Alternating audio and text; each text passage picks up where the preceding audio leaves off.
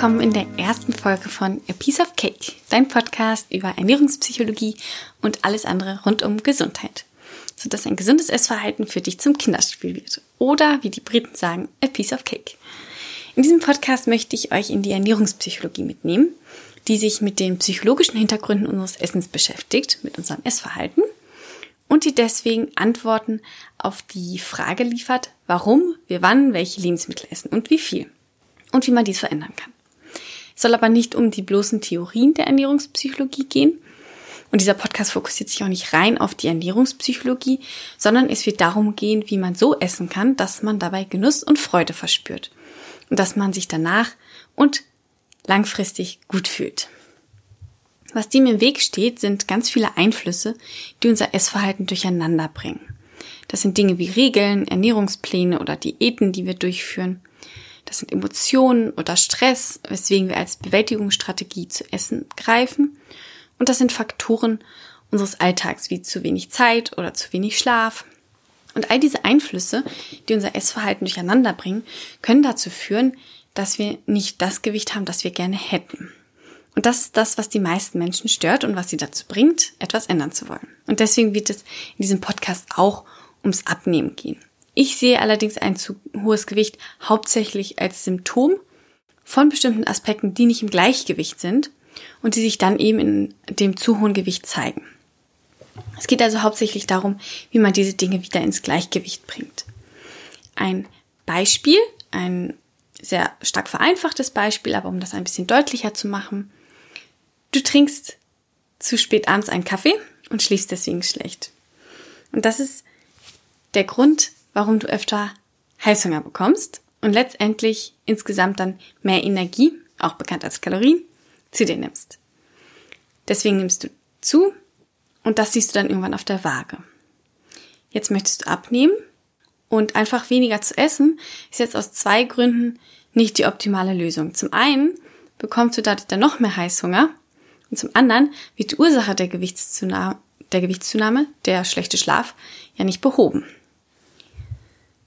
Ich möchte nun auf einen wichtigen Faktor, der unser Essverhalten durcheinander bringen kann, näher eingehen, und zwar die Ernährungspläne, Diäten etc. Normalerweise werden diese ja als das, als die Lösung angepriesen.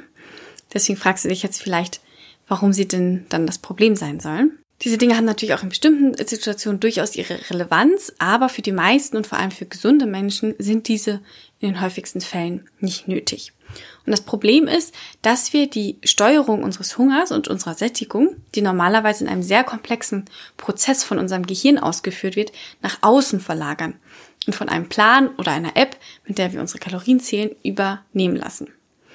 Wie viel Energie wir benötigen, ist aber höchst variabel und hängt von vielen verschiedenen Faktoren ab, die von Ernährungsplänen oder Apps einfach nicht berücksichtigt werden können. Vielleicht hast du dich heute mehr bewegt oder weniger, vielleicht hast du mehr geschlafen, vielleicht mehr gefroren, vielleicht bist du krank, vielleicht hast du abgenommen, vielleicht einen besonders anstrengenden Arbeitstag gehabt. Und auch die Zyklusphase kann bei Frauen einen Einfluss auf den Energiebedarf haben. Du siehst also, die Sache ist sehr komplex und führt bei so einfachen Herangehensweisen wie Plänen oder einer vorbestimmten Kalorienanzahl dazu, dass man an dem einen Tag vielleicht mehr eigentlich benötigen würde, als eben von dem Plan oder der App vorgesehen ist und deswegen noch mehr Hunger hat als sowieso schon. Und an anderen Tagen könnte man vielleicht sogar weniger essen als vorgesehen. Und langfristig kommt es auch noch zu einem anderen Problem, nämlich, ähm, dass die, unsere Steuerung der Energieaufnahme von innen, also unsere Hunger- und Sättigungssignale, die eben auf unseren Energiebedarf und, und, und unseren Energieverbrauch abgestimmt sind, verloren gehen, beziehungsweise wir nehmen diese nicht mehr so sehr wahr wie eigentlich normalerweise. Und das führt dazu, dass wir unser Leben lang auf diese externen Steuerungsmechanismen angewiesen sind. Oder aber jedes Mal, wenn wir keine Diät mehr machen, wieder zunehmen, bis wir eben wieder die nächste Diät machen.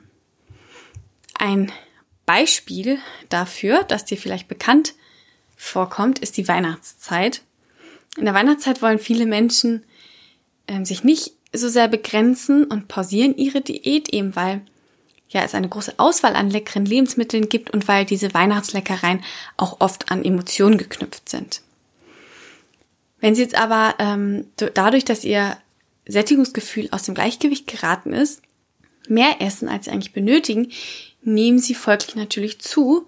Und nach der schönen Weihnachtszeit kommt dann immer die nächste Diät. Da ist es dann natürlich praktisch, dass das ein neues Jahr bevorsteht und man sich die Diät gleich auf die Liste an Neujahrsvorsätzen schreiben kann. Aber die Folge ist somit, dass wir zu, zum, ähm, zum einen nie wirklich so essen können, wie wir es gerne würden. Und zum anderen kann sich dieser Teufelskreis auch so verstärken, dass wir Essanfälle gepaart mit schlechtem Gewissen entwickeln. Und dann sind wir natürlich sehr weit weg von einem genussvollen, freudvollen Essen. Und deswegen kann man die Inhalte dieses Podcasts auch so beschreiben, ich möchte dir zeigen, wie du weg, wegkommst von den ständigen Diäten und hin zu einem Essen mit Genuss und Freude.